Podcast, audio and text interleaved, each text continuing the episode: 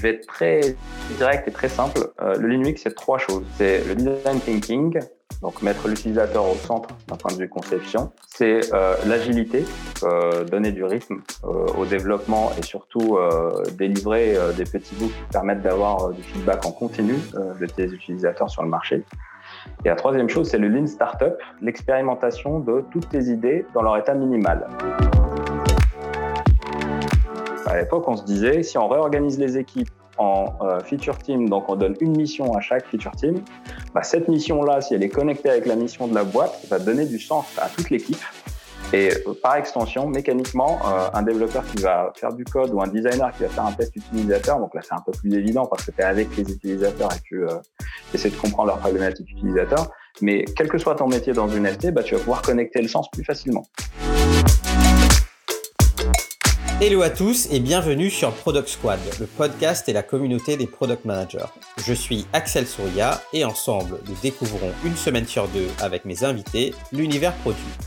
On découvre à travers leur parcours et témoignages les clés pour mieux comprendre le métier de PM, ce qui fait un bon PM et la réussite d'un produit. Aujourd'hui, j'accueille Abderrahman Abdallaoui, directeur UX du groupe Le Bon Coin. Abderrahman, tout d'abord, merci de prendre le temps de, de, partager ton parcours et ton expérience du X, du X designer avec nous sur euh, Product Squad. Comment ça va? Très très bien Axel, euh, les beaux jours sont de retour, euh, le confinement se fait un petit peu moins, moins contraignant, donc moi je suis content. Et toi? Ça va très bien, effectivement. Ces derniers jours, il a fait très beau. Je sens quand même que ça va pas durer très longtemps. Mais ouais, coup, euh, t'es pessimiste. Il faut, il faut, en, il faut en profiter euh, dès, dès qu'on peut, quoi. C'est clair. Euh, je suis super content de discuter avec toi aujourd'hui, euh, notamment dans le cadre de, de, cette série que je fais qui s'appelle Diversity Series, où je vais aller parler à, à, à, des personnes qui ont des parcours très intéressants de par leur background, leurs origines, leur appartenance à un, un, milieu social pas forcément euh, très bien représenté dans la tech ou des choses comme ça. Euh, merci d'avoir yes. euh, d'avoir accepté de, de, participer à cette conversation. Est-ce que déjà tu peux nous en dire un petit peu plus sur quelles sont tes origines, quelles sont tes passions?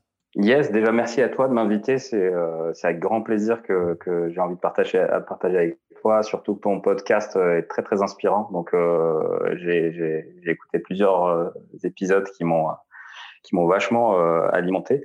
Alors mes origines, euh, rapidement, moi je suis né en Algérie, j'ai grandi en Algérie euh, jusqu'à jusqu'à ce que j'empoche mon bac S. Euh, et à ce moment-là, je suis je suis arrivé en France et, j'ai j'ai pris un cursus universitaire.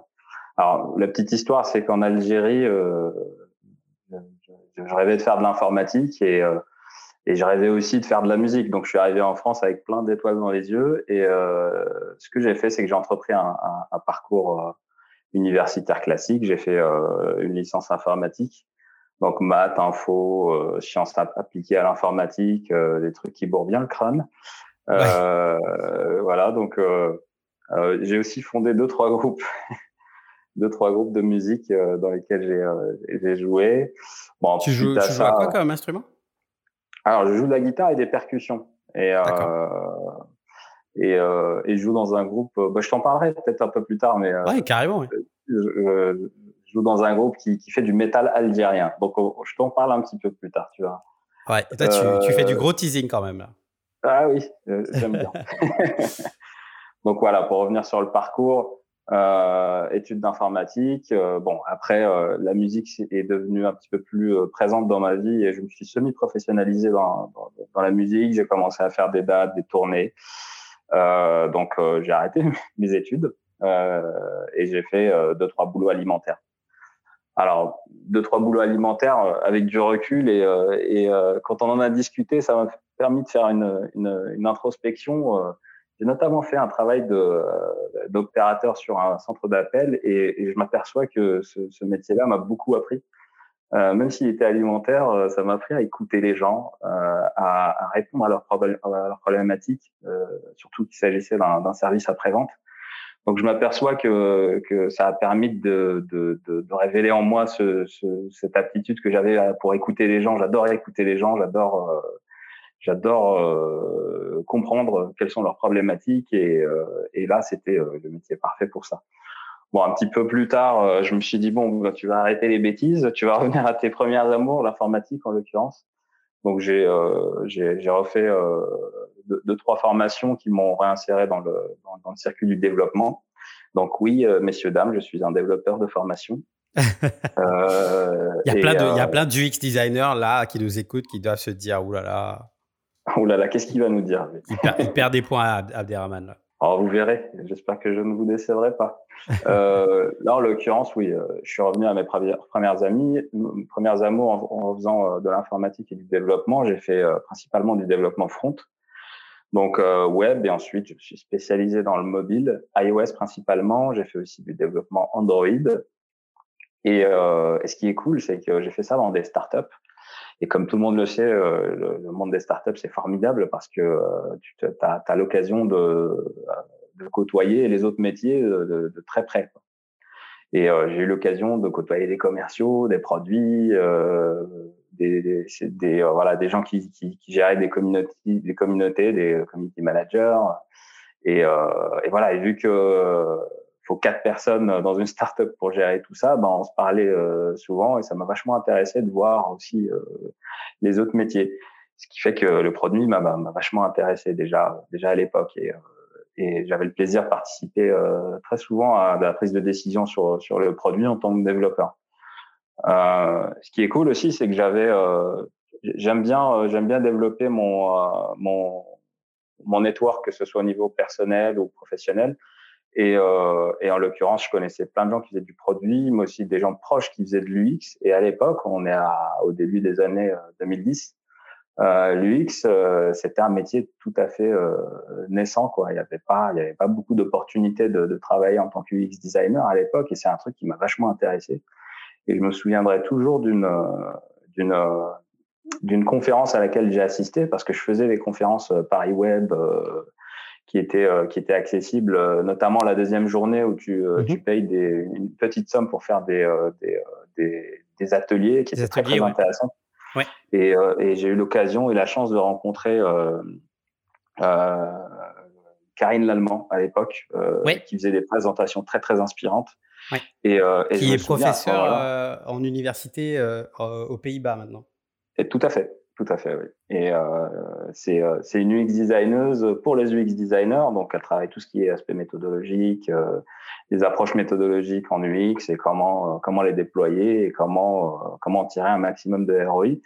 Et je t'avoue qu'en voyant Karine Lallemand et d'autres d'autres gens qui, qui présentaient l'UX à l'époque, bah, je me suis dit bah c'est ça que j'ai envie de faire en fait. j'ai envie de faire UX designer et et comment on fait? On est en 2010-2011. Euh, je cherche euh, les, euh, les opportunités en tant que UX designer. Je ne trouve pas, euh, surtout euh, d'un développeur qui veut se reconvertir.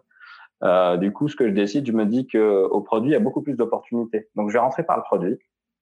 Et, et c'est un domaine qui m'intéresse tout autant, le produit. Donc, je suis rentré par le produit. Je suis devenu PO à l'époque. Euh, j'ai passé quelques années et ensuite je me suis spécialisé dans, dans l'UX design.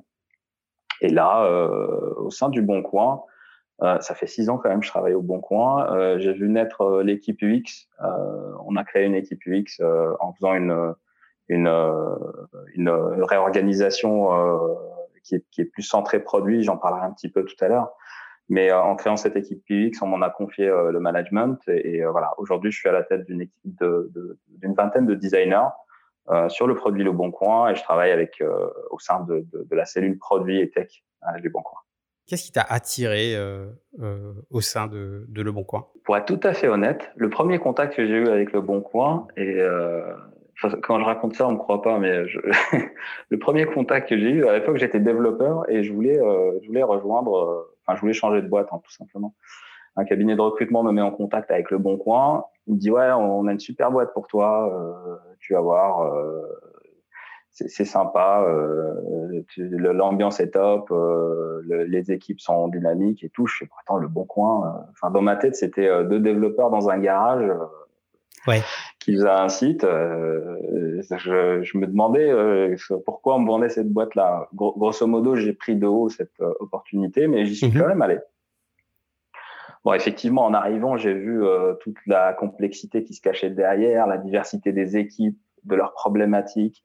j'ai halluciné en fait. Je me suis dit waouh, euh, moi qui sous-estimais le bon coin, mais en fait c'est un mastodonte de, de réflexion et, euh, et, de stratégie parce que euh, le Bon Coin, déjà à l'époque, il me parlait de la, la, la, mission du Bon Coin, de la vision du Bon Coin, du plan stratégique, tout ça.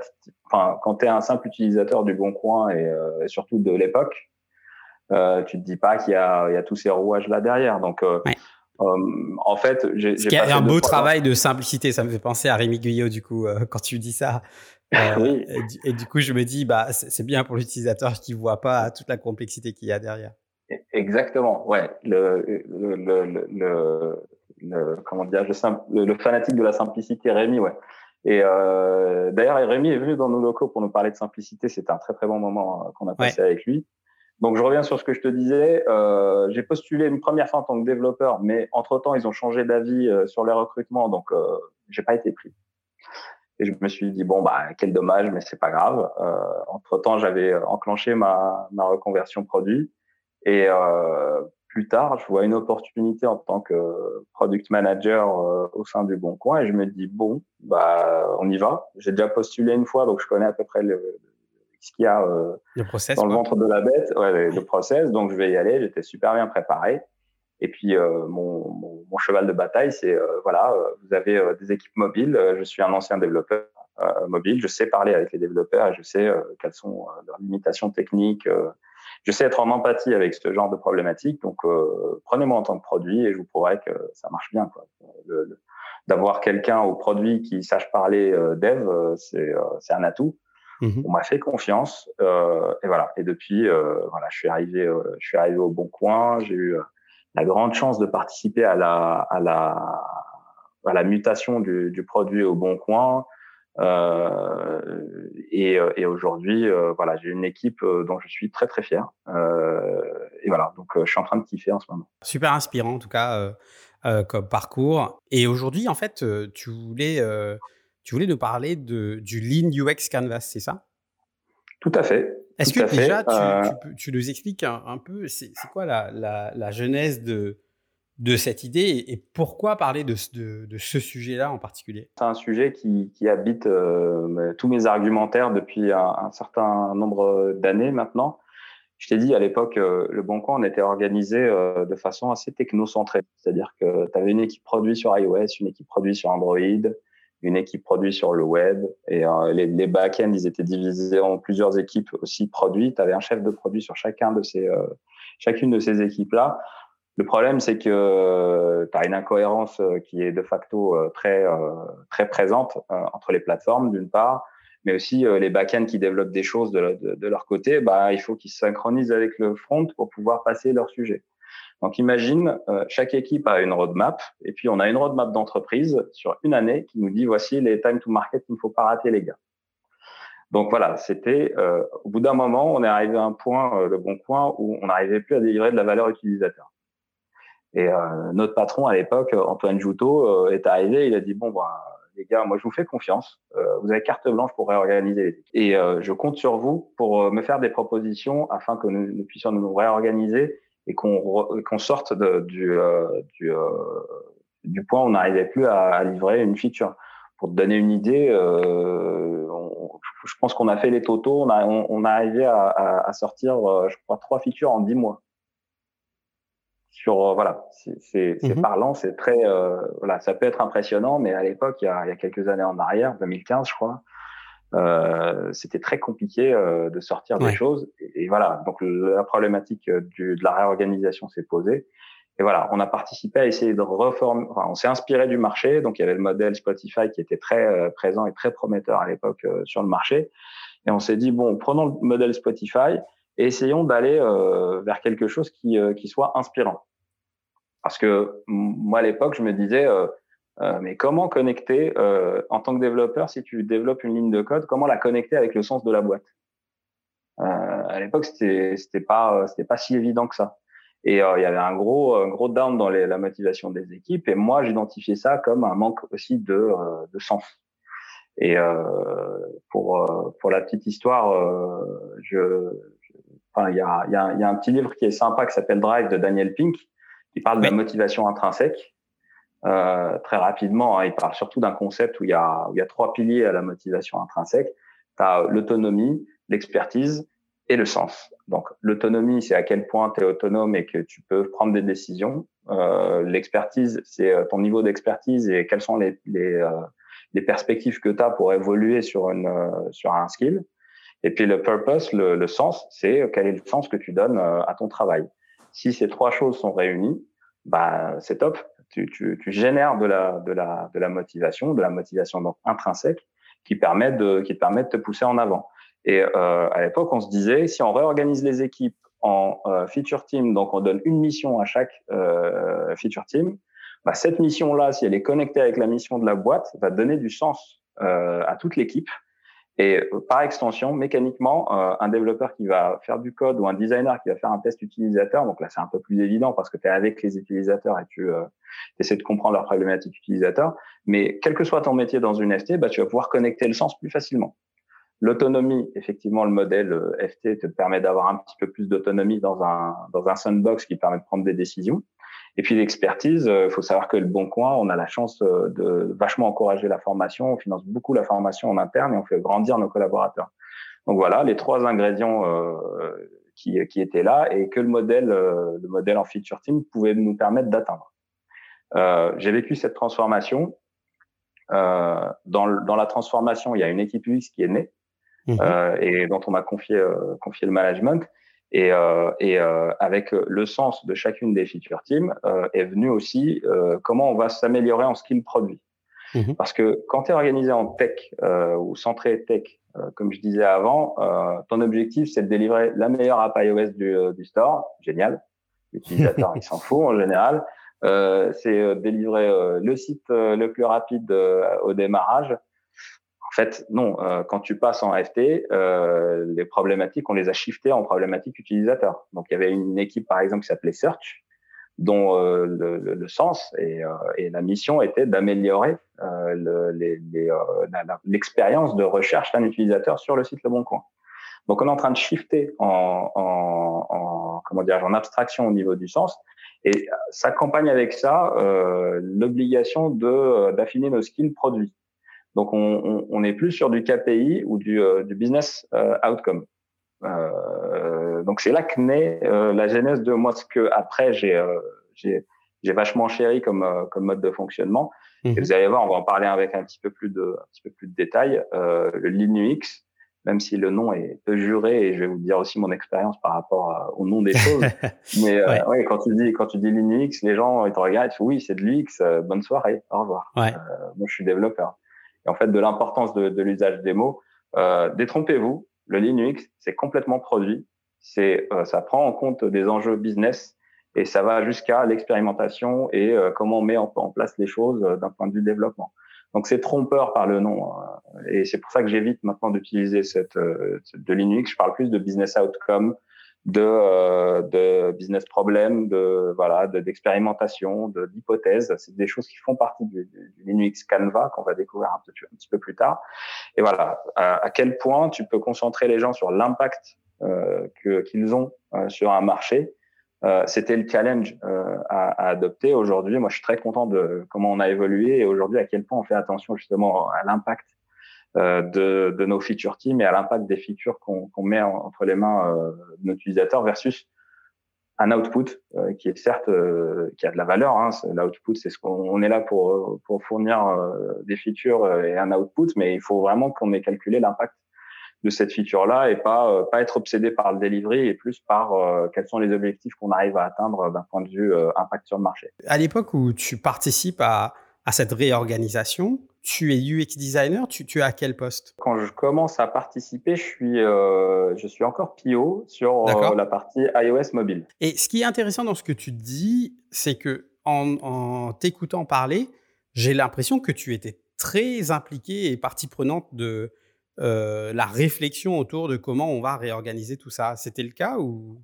Clairement, non, non, clairement, je, je dois t'avouer que c'était un sujet qui m'obsédait. J'en dormais pas la nuit, donc. Euh, Euh, mais positivement, c'est-à-dire que c'était quelque chose qui me motivait vraiment. Et euh, mhm. on est dans le cadre d'une organisation qui est très bienveillante et qui est à l'écoute euh, des, des, collaborateurs. Donc, quelle que soit ta place dans l'organisation, euh, quand tu arrives avec des solutions, bah, tu as, l'autonomie justement de, de, mettre en place les choses. Donc, je, je faisais mon travail de PO slash UX euh, sur mon périmètre. Mais honnêtement, euh, au vu de la mission du Bon Coin et au vu de la mission que, que moi je me sentais, euh, dont, je me sentais porteur avec mes collaborateurs, je me disais c'est dommage euh, de rester juste dans ma sandbox. Et j'ai tout intérêt à essayer de voir mes autres collègues, à les communiquer avec mes autres collègues et voir essayer de fédérer euh, mes collègues autour d'une façon de penser et même prendre leur feedback pour euh, essayer de pondre quelque chose de qui va nous aider à mieux nous, nous organiser et et, euh, et, et, attaquer notre problématique de l'époque. Donc, euh, effectivement, ouais, j'étais très engagé avec certains collaborateurs et, euh, et ça a fini par, par marcher, c'est-à-dire que le, le, management nous a fait confiance à l'époque et, et, et, et aujourd'hui, on est, je pense qu'on a réussi ce tournant-là à l'époque qui était vraiment décisif. Hein. J'ai vécu des, des, moments qui étaient très compliqués euh, et on a vécu des moments qui étaient très compliqués au sein du produit Le Bon Coin. Mmh mmh Aujourd'hui, on regarde ça euh, avec du recul et on est, euh, ça prend force. C'est-à-dire que quand tu arrives à, à, franchir une montagne, bah tu, tu, tu, tu, tu gapes en skill et tu, tu es plus confiant d'attaquer les, les, prochaines problématiques parce que tu l'as déjà fait une fois.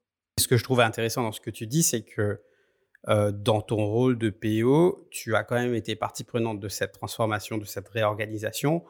Pour moi, c'est pas anodin parce qu'il y a beaucoup d'entreprises où ça aurait très probablement été top-down. Euh, quelqu'un aurait, aurait, pris la décision et aurait dit bon, voilà euh, la trame qu'on va suivre, voilà l'organisation cible qu'on veut atteindre et débrouillez-vous, entre guillemets, arrangez-vous pour rentrer dans ce schéma-là. Et dans ce que tu dis, j'entends que euh, chez Le Bon Coin, il y a beaucoup de collaboration, beaucoup d'écoute euh, et que un peu que quelque part tout le monde a sa place dans la discussion et ça c'est euh, c'est pas anodin. J'irai même plus loin, Axel. on a une initiative qui s'appelle le TOO, mmh c'est le travail d'organisation ouvert. Donc en fait, à l'époque, effectivement, on s'est organisé, on a été accompagné par un cabinet en agilité qui nous a qui nous a organisé en petits groupes de réflexion autour de l'organisation. Et on a gardé euh, ce, ce, momentum et ce, cette façon de fonctionner et on l'a transformé en euh, travail d'organisation ouvert. Donc chaque euh, quarter, on se réunit autour de problématiques où un collaborateur fait émerger une problématique qu'il vit lui de son point de vue ou certains collaborateurs. Et leur mission, dans le cadre d'un groupe de travail en parallèle, c'est de réfléchir sur l'organisation. Donc les collaborateurs en continu réfléchissent sur l'amélioration de, de, de l'organisation. Et là, on va rentrer dans le, dans le concret du sujet, du coup. Est-ce que déjà tu peux nous expliquer euh, euh, à moi et aux auditeurs, c'est quoi le Lean UX Je vais être très direct et très simple. Euh, le Lean UX, c'est trois choses. C'est le design thinking, donc mettre l'utilisateur au centre d'un point de vue conception. C'est l'agilité, donner du rythme au développement et surtout délivrer des petits bouts qui permettent d'avoir du feedback en continu de tes utilisateurs sur le marché. Et la troisième chose, c'est le Lean Startup. C'est euh, l'expérimentation de toutes tes idées dans leur état minimal. Euh, tu as beaucoup d'idées, on a beaucoup d'idées.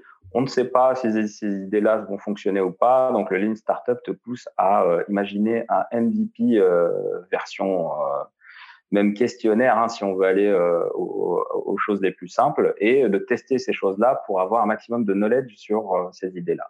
Donc, trois choses design thinking, agilité et euh, Lean Startup. Euh, pour résumer. Euh, après, euh, ce qui est central de mon point de vue sur le Linux, c'est la capacité à composer des hypothèses. Et j'étais surpris à quel point. et en fait, c'est pas tant une surprise que ça, mais quand tu demandes aux gens, tu sais ce que c'est qu'une hypothèse On va te répondre oui, oui, je sais. une hypothèse, c'est j'ai l'impression que cette idée, elle est bonne. En fait, tu dis non. En fait, une hypothèse c'est structuré et tu dois en fait suivre l'impact euh, de ton idée qui est dans ton hypothèse pour euh, pour te dire si c'est une bonne hypothèse ou pas. Donc voilà, c'est euh, c'est c'est au, centre de, de, de cette réflexion là se cache aussi l'art d'écrire des hypothèses et l'art aussi d'estimer quel est leur risque sur le marché, si je dois résumer.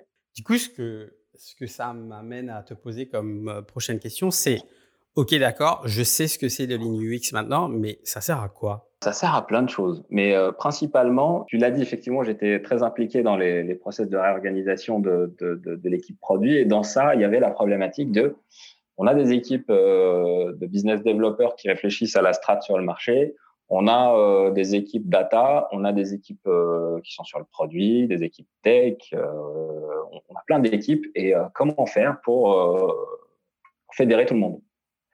Euh, et surtout, euh, comment on fait dans le cadre d'un groupe de travail pour parler des bonnes choses au bon moment. Euh, si je te donne un exemple tout simple, l'esprit humain, il est très orienté solution. ça, c'est normal. C'est-à-dire que dès que tu vas faire face à une problématique, ton cerveau, il va automatiquement essayer d'envisager les meilleures solutions pour y arriver. C'est un réflexe. Donc, euh, quand tu es business développeur et que euh, tu arrives avec une stratégie euh, d'opportunité, donc comment prendre des opportunités sur un marché, tu arrives aussi avec des solutions. Sauf que hum, à ce moment-là où on est, on est en train de parler de stratégie, c'est important de se dire, il faut d'abord définir quel est l'impact qu'on veut atteindre sur un marché. Et ensuite, lorsqu'on va passer côté produit, c'est là où on va parler des, des, comportements utilisateurs et des solutions potentielles après. Mais il faut le faire de manière séquentielle comme ça, parce que si tu le fais de manière euh, décorrélée ou euh, où les idées arrivent du top down ou, euh, ou parce que euh, je sais pas euh, j'ai vu enfin, ma, ma, femme aime le bleu ou mon chien préfère les croquettes malheureusement quand tu quand tu quand as cette approche là tu te trompes. Et, et, et l'impact il est il est pas négligeable. C'est-à-dire qu'on est sur des gros risques. Donc ça sert à aligner les gens euh, et à, à, rythmer justement le, le process d'expérimentation et maximiser le ROI sur des risques qu'on peut prendre sur le marché. Et avec ça vient euh, le, Linux Canva dont on va discuter. C'est un Canva qui permet de structurer cette, euh, euh, cette approche-là. Et ça nous permet d'être un peu plus rigoureux avec ce qu'on attend à chaque étape du process de développement d'une feature. On parle d'outils très concrètement. Hein comment est-ce que tu, tu, tu, nous expliques comment je vais pouvoir utiliser cet outil ou appliquer euh, ces, ces, trois piliers euh, du Lean UX pour euh, bah, m'aider dans ma réflexion produit Il y a un skill qui est très très très important de mon point de vue et que à, travers les années j'ai pris conscience que c'était en fait, inconsciemment, je savais qu'il y avait un, truc par là, mais c'est quand Spotify l'a dit que ça, ça a une, ça a allumé une, une ampoule dans ma tête, c'est communication is skill. La communication, euh, c'est très important dans, le cadre d'une organisation complexe. Et euh, en fait, euh, Spotify est revenu de son modèle avec les feature teams et ils se sont dit, et, enfin la conclusion qu'ils ont eue, c'était bon bah on a déployé plein plein de trucs qui ont plus ou moins marché, mais ce ce à quoi on s'attendait pas, c'est que la communication, elle était clé pour que ce type d'organisation fonctionne. Et euh, lorsque je vais aborder euh, le Linux Canva avec euh, avec quelqu'un, je vais vraiment mettre l'accent sur c'est un outil qui va te permettre de parler avec tout le monde. C'est un outil qui va te permettre de parler des bonnes choses au bon moment. Et du coup, euh, si tu es en mesure de communiquer, donc tu vas accroître ton leadership et tu vas plus facilement atteindre tes objectifs. Donc euh, voilà, pour moi, c'est un outil qui permet vraiment de communiquer et qui permet de structurer le process de création d'une feature. Donc, je vais aborder les choses comme ça. Et ensuite, je vais aller plus dans le détail. Euh, ce qu'on va faire là, c'est qu'on va attaquer chacune des cases. On va essayer de les expliquer rapidement. Euh, bien sûr, ça demande, ça demande du temps. Je vais essayer de le faire de manière très, euh, très succincte. Je vais essayer de parcourir avec toi, Axel, euh, les différentes cases de ce, de ce canevas et voir. J'espère qu'à la fin, on pourra se dire euh, effectivement, c'est logique euh, il n'y a plus qu'à. On n'a plus qu'à y aller. Si on veut encourager les auditeurs, euh, ça serait cool que vous tapiez Linux Canva dans Google en même temps que vous nous écoutez. Et euh, la première image sur laquelle vous allez tomber, c'est soit euh, le Linux Canva ou le Linux Canva V2. Rassurez-vous, c'est à deux mots près, c'est la même chose. Mmh. donc, si vous avez sous les yeux le Canva, ça nous permettra d'avoir un truc visuel et que ça soit plus sympa. et je vais commencer par, par décrire la première case qui est le business problem. Mmh dans, dans, dans, les entreprises que j'ai pu euh, côtoyer là, ces dernières années dans, dans mon expérience, j'ai souvent vu effectivement, tu, tu parlais de top-down tout à l'heure, euh, Axel, ouais. et, et, et souvent, euh, alors attention, euh, l'intuition euh, des, des, dirigeants, c'est très important. Et les, les, dans, dans, dans, dans, un livre qui s'appelle les les, fondements du, du leadership, tu as, as, un, un, un fondement en particulier qui est l'intuition c'est très important de suivre l'intuition des leaders. Donc, euh, quand ils disent ouais, je pense que la feature Intel elle est, euh, elle est efficace, c'est pas toujours dénué de sens. Euh, donc, euh, mais souvent dans les expériences que j'ai que j'ai pu avoir, on a cet effet-là top down du business qui dit fais cette fonctionnalité là, on sait que ça va marcher et on a déjà tiré les lignes, on sait que ça va rapporter tant. On sait toi et moi que rien n'est moins sûr. on ne sait pas comment un marché va répondre euh, à, une feature. Et à part si tu as une boule de cristal ou tu as une intuition euh, de génie, ce qui peut arriver, euh, je parle d'intuition de génie, pas la boule de cristal, euh, bah, à moins que tu aies, euh, une super intuition, bah, en général, tu te plantes. Hein, et euh, on a souvent vu des produits qui arrivent sur le marché et qui répondent à 10% seulement de, des besoins utilisateurs, ce qui fait que tu galères ensuite à, à essayer de créer du, de, de, de, la value sur ton, sur ton produit. Ce qui est, euh, ce qui est euh, le business problème, euh, alors faut, faut savoir que le Linux Canva, il y a des, il y a des phrases à trous qui arrivent avec, et notamment celle de l'expression d'un business problème. Alors, si je dois être très rapide sur l'expression d'un business problème, euh, elle est euh, telle que suit. Euh, notre service ou notre produit a été conçu pour atteindre ces objectifs, tels objectifs nous avons observé que ce service ou ce produit n'atteignait pas ces objectifs, ce qui cause cet effet ou ce problème sur notre business.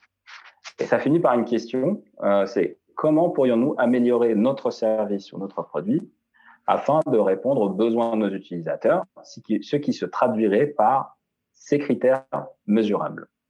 Donc le business impact en fait. Et c'est très important qu'à cette phase-là, on soit agnostique de la solution.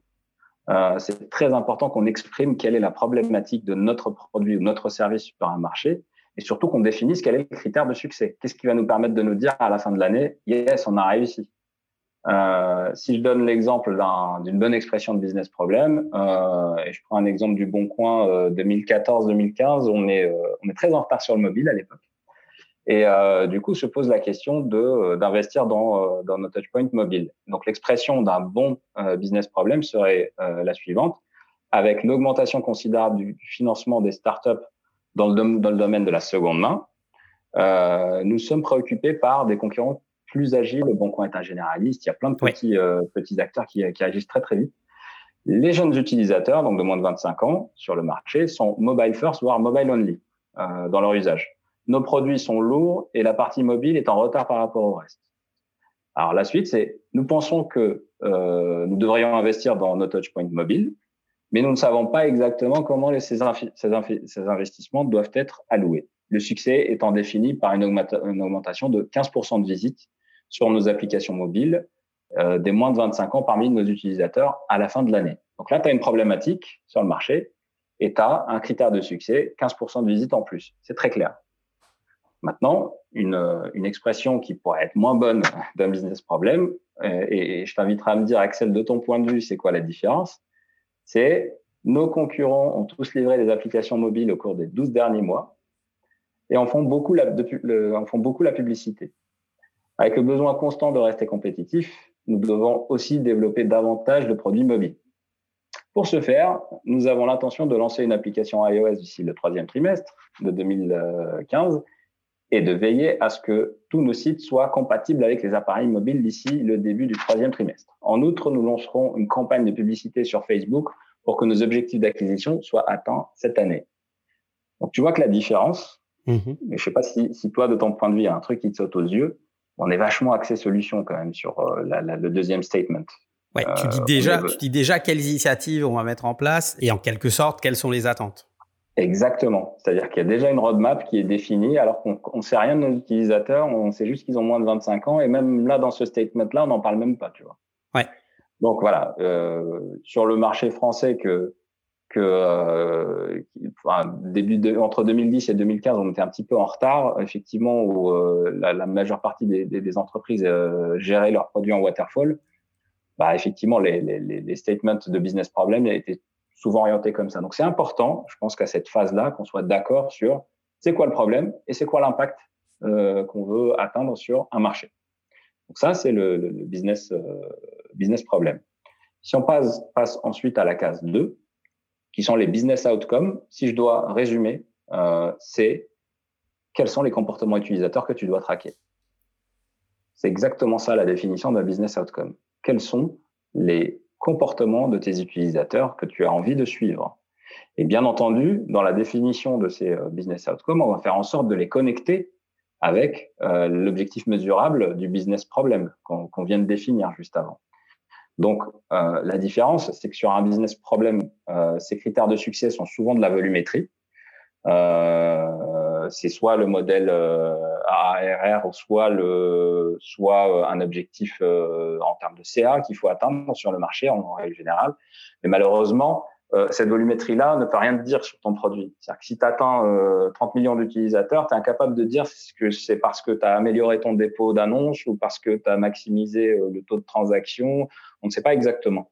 Donc, il faut s'intéresser au comportement de, tes utilisateurs. Et, euh, et ces comportements-là, ça peut être de la rétention, ça peut être du task success, ça peut être euh, plein de petits métriques qui font état de un utilisateur a fait telle action sur ton produit important de définir quels sont ces, euh, ces outcomes parce que c'est avec ces outcomes-là que tu vas, que tu vas euh, construire plus tard les idées. Vous allez voir qu'on va arriver à la partie idéation. Euh, ça va être très important de savoir quelles sont les métriques qu'on veut, qu'on veut bouger.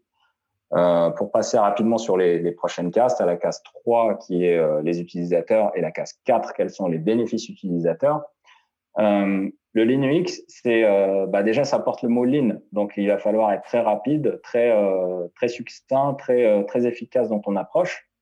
Et en tant que UX designer, enfin tous les UX designers ont connu la phase agence, et là on est dans pleine phase chez l'annonceur. La différence, c'est que quand tu es dans une agence et que tu es UX designer, on te donne un brief et on te mhm. donne une deadline et on te dit voilà, réponds-nous avec un deck de recommandations et puis voilà, tu fais toutes tes recherches dans ton coin et voilà, tu, tu, donnes euh, tes éléments de recherche. Euh, le problème, c'est que cette matière-là que produisent les UX designers, elle, est, euh, elle a beaucoup de valeur, mais elle est euh, difficilement digeste dans le cadre d'équipes qui doivent bouger vite et en agilité. Donc, c'est important de créer des proto-personas, euh, et c'est la case numéro 3, Users and Customers, ou Users tout court.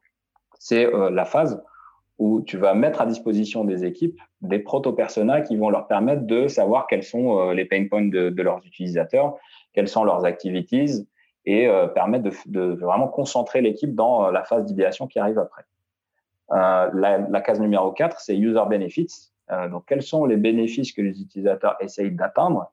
Et ça, euh, c'est déconcertant à quel point, et ça c'est un truc qui m'a toujours marqué dans mon parcours, c'est déconcertant à quel point c'est simple euh, comme concept, un bénéfice utilisateur, mais que euh, en fonction où tu mets euh, tu mets la réflexion, bah, les gens le voient différemment. Et là, je parle de jobs to be done.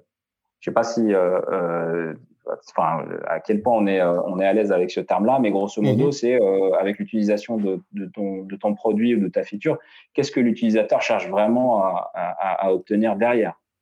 Ouais, donc c'est sa notion du progrès en fait. Comment tu aides l'utilisateur à progresser dans quelque chose qu'il essaye de faire. Exactement, l'empowerment. Donc, euh, à quel point est-ce que euh, est-ce que euh, tu as compris que l'utilisateur, en achetant ton skateboard, c'était la sensation d'être libre, qui était son job to be done? Exactement. Et du coup, et du coup, qui te sort, qui te sort la tête du, même si on est des spécialistes du skateboard et qu'on sait en fabriquer et qui sont géniaux, que notre objectif ou le bénéfice de nos utilisateurs, c'est euh, quand ils sautent en l'air et qu'ils disent yeah c'est bon, je suis cool, je, je, suis libre, et qui pourrait t'ouvrir justement les chakras pour sortir un petit peu de ton produit. Euh, le, le, meilleur exemple euh, qu'on a à ce sujet, et les pauvres, ils, ils, en prennent plein la tête à chaque fois, c'est Kodak. Et à quel point ils ont euh, ils ont raté le, le virage du, du, numérique. Ils sont devenus un cas d'école pour ça, ouais. Exactement. Et, euh, et euh, pourquoi? Parce qu'ils étaient focus, archi focus sur leur pellicule et leurs produits. Et pour eux, euh, ils n'arrivaient pas à sortir euh, la tête de ça. Pourquoi? Parce qu'ils s'intéressaient pas aux usages, ils s'intéressaient pas à ce que les utilisateurs cherchaient vraiment. Donc plus de simplicité, plus de mobilité, plus de, de, de, de... quand je dis simplicité, c'est pouvoir développer les photos facilement. Avec un écran d'ordinateur, tu as, direct les photos de dispo. Si tu veux les faire développer, il y a d'autres services qui sont nés après. Mais en l'occurrence, voilà, c'est très important de s'intéresser au job to be done pour essayer de sortir la tête de ton produit. Une fois que tu as ces éléments-là, ces ingrédients-là, et je dirais la case numéro un du business problem, la case, la case numéro un du Linux Canva étant le business problem, ça c'est plus mmh business stratégique, c'est quelles sont les opportunités sur le marché. Côté produit, on va s'intéresser à la case 2, 3 et 4. Donc, on a les comportements utilisateurs case 2, on a euh, nos proto-personas case 3, on a euh, nos jobs to be done, nos user benefits en case 4. Allons-y, on peut faire un, atelier, un atelier d'idéation ou un atelier de co-conception. Il y a moult euh, méthodologies, moult, moult façons de, mener des des workshops. Et euh, d'ailleurs, le, bouquin de Karine Lallemand est très, très, très, très riche en, en, en façon de faire des, euh, des, des, workshops et mener, euh, mener à bien une réflexion euh, sur, sur le sujet. Euh, et tu arrives en case 5, donc les, les, solutions ou les idées. Ce qui est bien avec cette case, c'est que non seulement tu vas faire des workshops et tu vas penser à des idées qui bougent un business outcome pour euh, les utilisateurs qui sont en case 3 et euh, pour atteindre leurs bénéfices en case 4. Mais en plus, tu peux dire oui à tout ce que dit ton patron et avec le sourire. C'est-à-dire que si tu as, si une feature qui arrive en top-down, euh, elle peut figurer dans cette case-là, numéro 5. L'objectif, c'est de générer un maximum de features, un maximum d'idées dans cette case 5 pour aller à la suite. Donc, la suite, c'est les cases 6, 7 et 8 donc, la case 6 qui euh, s'appelle hypothèse, mhm. bien sûr, vous l'aurez compris, j'en parlais, euh, il y a une phrase à trous hein, pour, les, pour, pour, les hypothèses aussi. Cette phrase à trous, c'est euh, nous pensons que telle solution pour tel utilisateur produira tel bénéfice pour cet utilisateur et nous le saurons lorsque nous verrons tel comportement utilisateur. Et ce qui est cool, c'est qu'on a un générateur en fait à la fin d'idées de, avec ce Linux Canva parce que euh, dans cette phrase à trous, nous pensons que telle solution, tu mets euh, ce qu'il y a en case 5 du Linux Canva euh, dans le nous pensons que telle solution, pour tel utilisateur, case numéro 3, proto persona, produira tel bénéfice utilisateur, case numéro 4, et nous le saurons lorsque nous verrons tel comportement utilisateur. C'est les business outcomes qu'on a définis, les comportements utilisateurs qu'on a définis. Et tu produis autant d'hypothèses qu'il y a d'idées comme ça. Et ce qui va te permettre ensuite de bouger en case numéro 7. Uh, what's the most important thing we need to know to learn uh, first? Et c'est là que tu déploies le, le Lean Startup ou l'idéologie Lean Startup qui est de tester mhm. les choses dans leur état, euh, dans le, enfin, déjà estimer le risque. Cette case va permettre d'estimer le risque ou de, de, mesurer le risque sur chacune des idées. Et puis la case 8, euh, Lean Startup, c'est quel est l'état minimal des idées les plus risquées euh, pour qu'on puisse tester rapidement et voir si c'est une connerie qu'on va faire ou alors que c'est un, c'est un, c'est une bonne idée. Et là, euh, un, un, truc qu'on a vachement euh, utilisé ces dernières années, qu'on a, qu'on a vachement, enfin, que, qui a été vraiment intériné par les équipes produits au Bon Coin, c'est le principe des fausses portes. Donc, euh, ouais. si, euh, si, si tu es dans une euh, si es dans une pièce et que ton patron rentre et te dit écoute j'ai envie qu'il y ait une porte au fond de la salle là-bas mettez-la en place euh, bien sûr, mettre une porte dans un mur, ça implique euh, pas mal de travaux euh, et potentiellement c'est une porte qui pourrait servir à rien. Donc tu peux dire à ton patron, oui patron, on va tester. Et en fait, tu vas dessiner une fausse porte au fond de, la pièce et tu vas voir à quel point est-ce qu'elle est prise par les, utilisateurs. Et là, sur la base de data comportementale quantitative, tu vas convaincre les porteurs de super idées euh, que leur idée elle est euh, elle est bonne ou pas en fonction des résultats euh, qui vont qui vont qui vont apparaître grâce à cette fausse porte qui n'aura coûté rien du tout. quand je parle de créer une porte dans un mur, c'est potentiellement un mur porteur avec des ramifications électriques, plomberie, faire les raccords, c'est un truc très compliqué. Là, on va juste dessiner la porte et on va mettre un compteur sur une, une fausse, fausse poignée et tu, tu regardes combien de fois est-ce que la poignée a été tournée, tout simplement. Donc voilà, c'est cette idéologie-là qui est poussée et qui est au cœur aussi de, ce canevas-là et qui te permet de rentrer aussi dans un, dans un processus d'expérimentation. On a parlé d'agilité, donc de rythmer les développements. C'est aussi pour pouvoir se permettre de faire des expérimentations très régulièrement et à moindre coût euh, pour avoir un maximum de knowledge. Bien sûr, les idées qui sont à forte valeur ajoutée et qui ne sont pas risquées, ça, c'est faut juste les développer. En général, c'est des must-have, tu vois. Euh, quant à euh, la super idée qui a beaucoup de valeur et qu'elle n'est pas risquée, c'est qu'elle n'est pas risquée parce qu'on sait pertinemment euh, que les utilisateurs la veulent, on sait pertinemment quel sera l'impact sur, sur, le marché et on sait pertinemment que c'est simple à développer. Donc, il n'y a plus le cas, hein, j'ai envie de te dire. Et voilà, donc ça, là, ce que je viens de décrire, là, c'est un générateur qui peut alimenter ton backlog de produits. Euh, parce que dans un backlog produit, effectivement, il y a des features, mais il y a aussi des hypothèses. Et ce qu'on essaye de mettre en place euh, au sein du Bon Coin en ce moment, c'est voilà, à quelle mesure est-ce qu'on peut euh, mettre aussi des hypothèses et du discovery dans, euh, dans nos roadmaps euh, et à quel point on peut euh, tirer profit de, de, de, l'expérimentation. Donc voilà, j'espère que j'ai pas été trop long pour, pour l'expliquer. voilà, si le, petit plus hein, de, ce podcast, c'est que je vous invite, si vous avez des questions, euh, soit me contacter ou contacter Axel directement et, je me ferai un plaisir de répondre euh, aux questions si jamais il y en a. Enfin, si ça te va, Axel. Hein. Bah, avec grand plaisir. En fait, ce que j'ai trouvé, euh, ce que j'ai trouvé intéressant dans l'approche, c'est que effectivement, il y a un artefact sur lequel on peut se reposer, qui est, le canvas lui-même. Donc, euh, comme tu dis aux auditeurs, tu tapes Lean UX Canvas dans ta barre de recherche, euh, ça va te sortir l'information directe, tu vas tomber sur le template. Effectivement, de passer de, de case en case, euh, moi je vois que ça apporte plusieurs choses. Déjà, ça te donne un framework pour structurer ta pensée et poser les choses à plat. Je pense que ça, c'est hyper important. Je discute régulièrement avec des gens, que ce soit côté produit ou côté design, qui disent ben, on a besoin d'une méthode, des fois, juste. Euh, même, si on, même si on ne va pas tout prendre dans la méthode, ça offre, un, cadre, ça offre des guidelines qui est de dire, euh, bah voilà comment tu penses à euh, euh, telle problématique. Voilà la phrase à trous. La phrase à trous, elle est super intéressante parce que elle te permet de comprendre comment structurer ton propos et, comment structurer ta pensée produit. Je pense que c'est des petites choses qui peuvent paraître un peu bêtes comme ça, mais qui sont des outils hyper puissants en fait. Exactement. Euh, donc, je trouve cette approche-là intéressante. Euh, je suis pas convaincu, les auditeurs nous le diront, je suis pas convaincu que tu été très long parce qu'en fait, on a passé euh, un petit peu de temps sur euh, chaque aspect. Donc, c'était pas, euh, tu vois, c'était pas euh, tout, tout n'était pas sur sur le même point. Et je pense que le, effectivement, écouter le podcast avec le, le template en face de soi, pouvoir s'y référer, en tout cas, c'est un atout, c'est un atout. Quoi. Donc, merci pour ça en tout cas. Pas de rien. Merci pour euh, ce partage euh, qui, je pense, pour certaines personnes qui sont en phase euh, de d'exploration, je pense notamment aux équipes qui vont rentrer dans un exercice de product discovery pour essayer de comprendre bah, comment on adresse tel problème. c'est définitivement quelque chose à tester. donc moi, je vois, je vois déjà certaines personnes avec qui j'ai eu des, des conversations récemment qui pourraient tester une approche Lean UX euh, et, voir ce que ça peut apporter dans leur façon de travailler. Donc merci pour ça.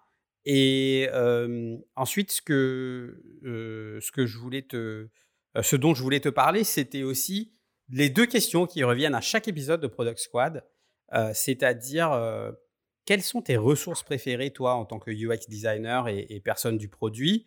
Et une deuxième question qui est quel conseil tu donnerais aujourd'hui pour, à, quelqu'un qui veut se lancer dans l'UX ou, dans le produit? Je te laisse commencer peut-être par, euh, par, euh, par les ressources. ouais. Alors les ressources, je, ne vous cache rien et j'invente rien du tout avec le, le Linux Canva. C'est une méthode qui a été développée par les deux monsieur Jeff Gottelf et, Josh Seiden, des, des, agilistes UX designers qui sont, qui sont très, très en vogue depuis quelques années et depuis qu'ils sont arrivés avec cette méthode-là. Il faut savoir que c'est ce qui est important euh, dans ce genre de, d'approche, et quand tu commences à avoir une approche lean, c'est d'être en mesure de t'adapter.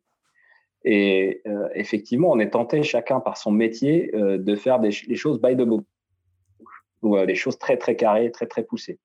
Euh, sauf que ça, moi je l'ai vu hein, sur le terrain, c'est, c'est souvent l'ennemi du, de la progression, c'est l'ennemi de l'impact.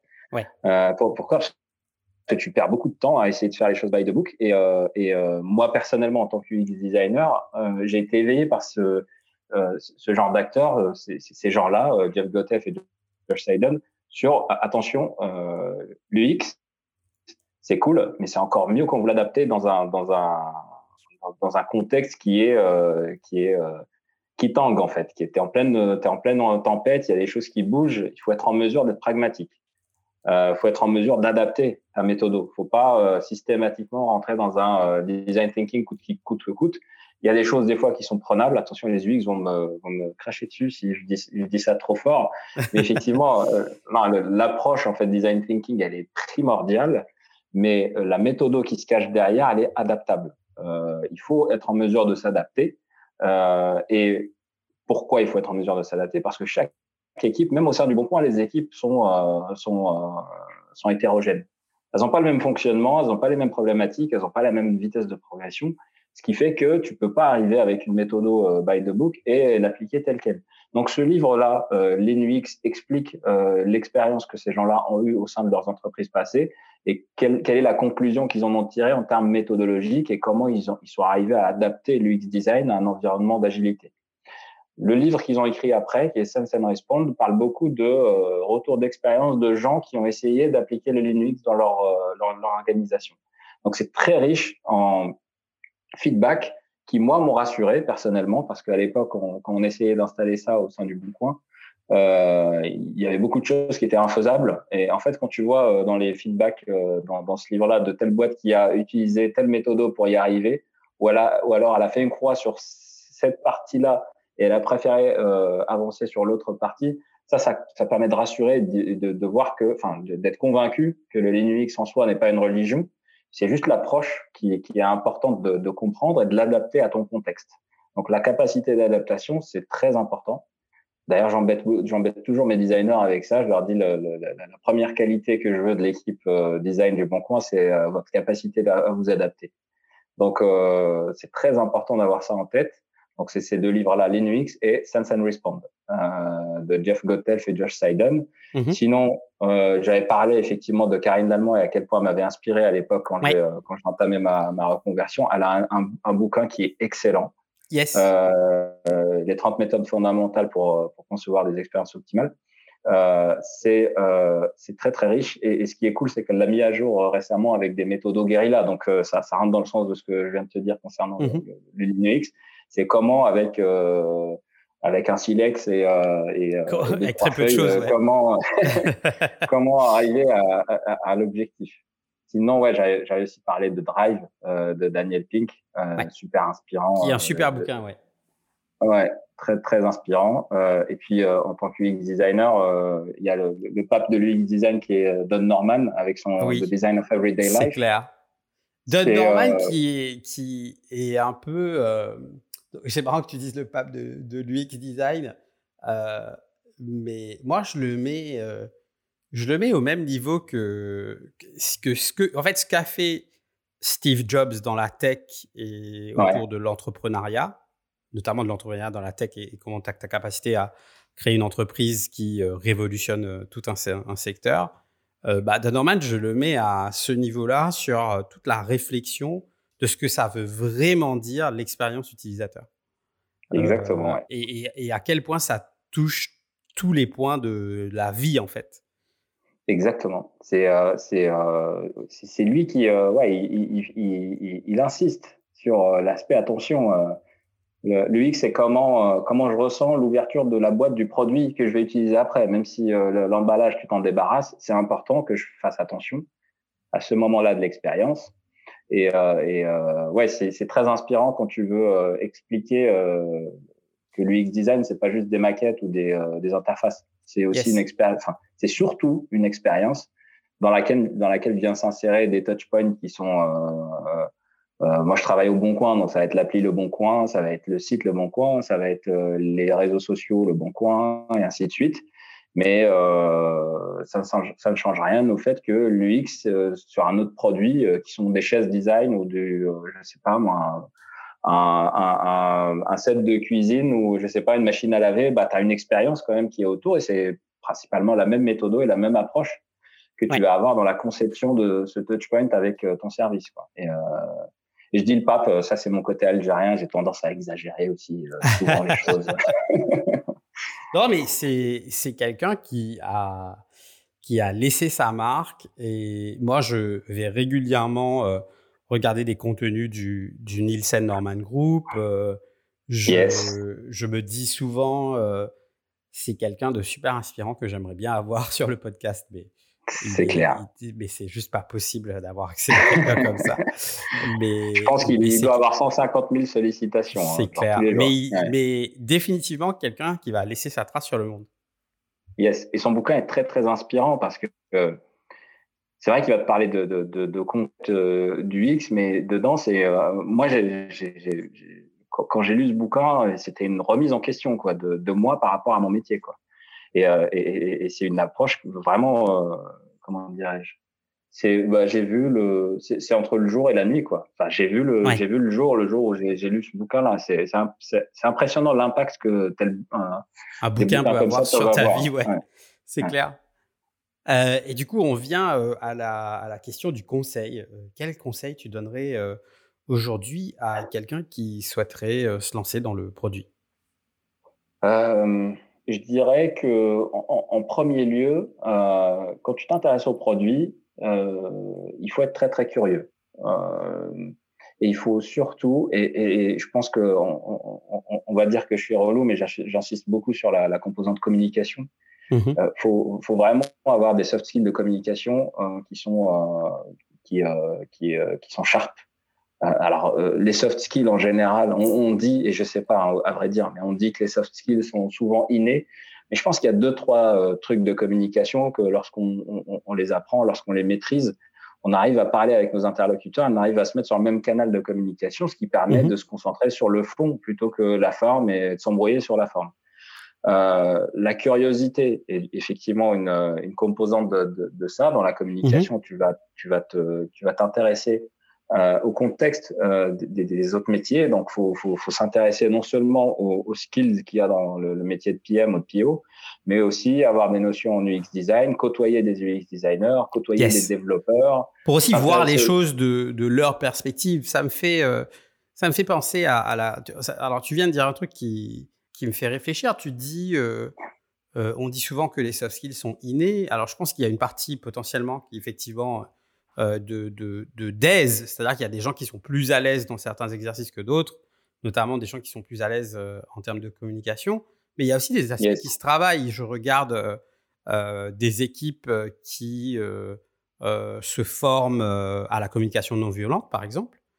ça, ça te change toute une culture dans une entreprise. ça te change toute une capacité à entrer en empathie avec des personnes et faire un travail d'écoute et, alimenter ton travail de discovery dans, ta boîte en, en, produit. Donc il y, a aussi beaucoup de choses qui se travaillent au final. Ça se travaille et euh, je pense que là, en en discutant avec toi, je vais réfléchir à voix haute. Je pense que pour convaincre les gens que les soft skills ne sont pas que innés, euh, les gens doivent connaître, enfin, lorsque tu t'intéresses un petit peu à la communication, tu vois la puissance de la métacommunication. C'est-à-dire que tu sors de ton contexte, tu regardes ton contexte de l'extérieur et ça te permet d'avoir du recul sur les choses. Et lorsque tu as euh, cet effort de métacommunication, bah, tu peux euh, corriger des gestes dans ta communication et corriger tes gestes euh, d'un point de vue soft. Donc, c'est tout à fait prenable de se former à, ce genre de soft skills. Et les soft skills ne sont pas que innés, je pense, hein, finalement. Je, je t'ai dit, hein, je réfléchis à voix haute. Non, ça fait sens. Pas trop de conneries, mais j'ai l'impression que voilà, quand tu, quand tu prends un pas de recul sur les choses, euh, tu arrives à, à, à, mieux euh, à déstresser du coup et à mieux euh, corriger euh, des choses dans ta communication. Euh, donc oui, et ça travaille aussi ton empathie. Donc ouais, s'intéresser aux autres, c'est comprendre leur contexte, à, à, ne pas confondre avec le fait d'être gentil. L'empathie, c'est avoir la capacité à se mettre à la place des autres. Euh, versus être empathique, c'est effectivement être être attiré par euh, les ambiances chaleureuses et faire en sorte que d'arrondir les angles, si je puis dire.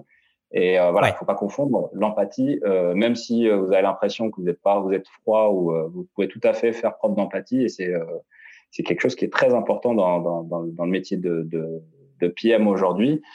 Et j'ajouterais que le métier de PM, par définition, tu es obligé d'avoir une vision 360 sur les choses tu es obligé, enfin, quelque part, et j'ai l'impression, et c'est mon avis sur le, métier, le métier de PM t'impose de, euh, d'anticiper, de, de, synchroniser, de t'intéresser à la vision long terme, la vision moyen terme, de synchroniser tout ça. Et quand tu as un savoir sur les métiers que tu côtoies, tu as beaucoup plus de facilité à actionner les choses et les points se connectent beaucoup plus facilement. versus, bah, si tu connais rien en dev et que tu connais rien en user experience, ça va être très très compliqué de faire ton travail de PM. donc voilà pour ce premier conseil. Je pense que j'inviterais aussi en fait, euh, je, vais te raconter une petite anecdote. Je fais un team assessment. Je, fais un team assessment avec euh, mon équipe design. Donc, mhm. euh, et avec mon ami Antoine Young, avec lequel je travaille. Donc, il m'a proposé de faire un team, team assessment sur, sur mon équipe et on a fait ce qui s'appelle de l'évaluation des niveaux de l'équipe, quels sont les points forts de l'équipe et quelles sont les opportunités d'amélioration et il m'a proposé un set de 150 micro-skills sur le process euh, de, de, design de produit. Donc, on part euh, du marché, donc tout ce qui est euh, business euh, acumen, tout ce qui est euh, voilà des mhm. notions de, de, base, de segmentation marché. Tu arrives sur le, arrives sur le l'UX, tout ce qui est recherche comportementale, tout ce qui est atelier, tout ce qui est UI design, psychologie des interfaces tu finis par, euh, tu passes par des, des skills aussi de, de, de développement, euh, de, de, développement, euh, enfin des skills de gestion euh, de produits. Donc ce qui est agilité, Scrum, calendrier, roadmap, tout ça, tu finis par des, des notions de développement. et voilà, j'ai évalué l'équipe comme ça sur sur sur 54 skills que j'ai choisis et en fait, c'était vachement salvateur comme exercice parce que ça nous a permis de voir et de mettre une définition sur chaque moment euh, du process de design. Et euh, le deuxième conseil que je donnerais, ce serait effectivement de se renforcer de se muscler sur les, euh, sur les skills qui sont euh, connexes à ton métier de PM. Moi, j'ai fait la même chose avec mon équipe, euh, sachant que le craft skill et le cœur des skills de, de l'équipe design, c'est l'UX mais j'ai quand même injecté des, euh, des micro skills comme euh, le, le, business, les business acumen, donc tout ce qui est tout ce qui est fondamentaux du, du, business. J'ai injecté aussi toutes les notions d'agilité, de gestion de projet, de d'écriture de, de, d'US sur un backlog, des choses précises comme ça. Et ça permet, voilà, dans, dans, dans la, la, continuité du, du, du conseil précédent, de s'intéresser aux autres métiers et de se renforcer sur ces métiers-là de s'intéresser sur des micro-skills qui sont très, euh, qui ont beaucoup de valeur ajoutée à, à un PM euh, dans, dans, dans ses actions aujourd'hui. Et puis, euh, je finirai, euh, je finirai, je t'ai dit, on va, on va finir par dire que je suis relou avec la communication. Euh, mais c'est un truc que j'ai rarement vu dans des, des, des formations produits UX ou euh, si en fait UX tu peux parler d'empathie, donc c'est un petit peu l'écoute qui est quand même euh, un des fondements de la communication. Mais faut vraiment euh, apprendre à communiquer faut apprendre à fluidifier sa communication, euh, surtout dans le cadre d'organisations qui sont complexes. C'est très important d'avoir l'intelligence de la communication pour pouvoir donner de la visibilité et pouvoir faire en sorte que tout le monde avance dans la même direction et qu'on se retrouve pas euh, dans des désynchros euh, ingérables parce qu'on a déployé, euh, qu'on a fini de déployer telle ou telle feature. Donc voilà, en toute humilité, deux trois, deux trois, deux trois tips que je donnerais volontiers à, des PM aujourd'hui. Super, bah écoute, merci beaucoup en tout cas d'avoir pris le temps d'échanger avec moi aujourd'hui. Merci pour tout ce que tu nous as partagé et aussi pour l'aspect très concret euh, qu'a pu avoir ton partage autour de, de, du Lean UX. merci pour les ressources également. Et puis, il me reste à te souhaiter une excellente continuation chez Le Bon Coin. Merci et beaucoup. peut-être à bientôt sur un autre format de Product Squad. Yes, merci Axel et merci de m'avoir permis de discuter avec toi d'un sujet qui me passionne. Donc c'est toujours un cadeau et donc euh, je te remercie pour ça et merci aux gens qui nous écoutent aussi. Écoute, et euh, le dernier, vas-y, je t'en prie. Que le dernier conseil, euh, je suis pas l'HQ, c'est écouter des podcasts et particulièrement Product Squad, c'est plein d'enseignements et euh, moi personnellement, ça me permet de d'avoir une autre perspective sur les choses. Donc, je te remercie beaucoup, Axel, pour, euh, pour, pour, tout le contenu que tu nous délivres, à toutes les personnes intéressantes que tu as pu, euh, que as pu recevoir euh, dans ce podcast. Écoute, avec grand plaisir. Et puis, bah, à une prochaine, du coup. Yes, ça marche. À plus. Si tu es encore là, c'est que l'épisode t'a peut-être plu. Merci d'avoir écouté cet épisode. Tu peux dès à présent retrouver les show notes de l'épisode ainsi que les apprentissages de mes invités, mon analyse et les contenus supplémentaires sur www.productsquad.fr. Si tu as deux minutes, n'hésite pas à me laisser un avis ou un commentaire sur Apple Podcast ou ta plateforme d'écoute préférée. Cela m'aidera énormément à avancer. Merci encore et je te dis à très vite sur Product Squad.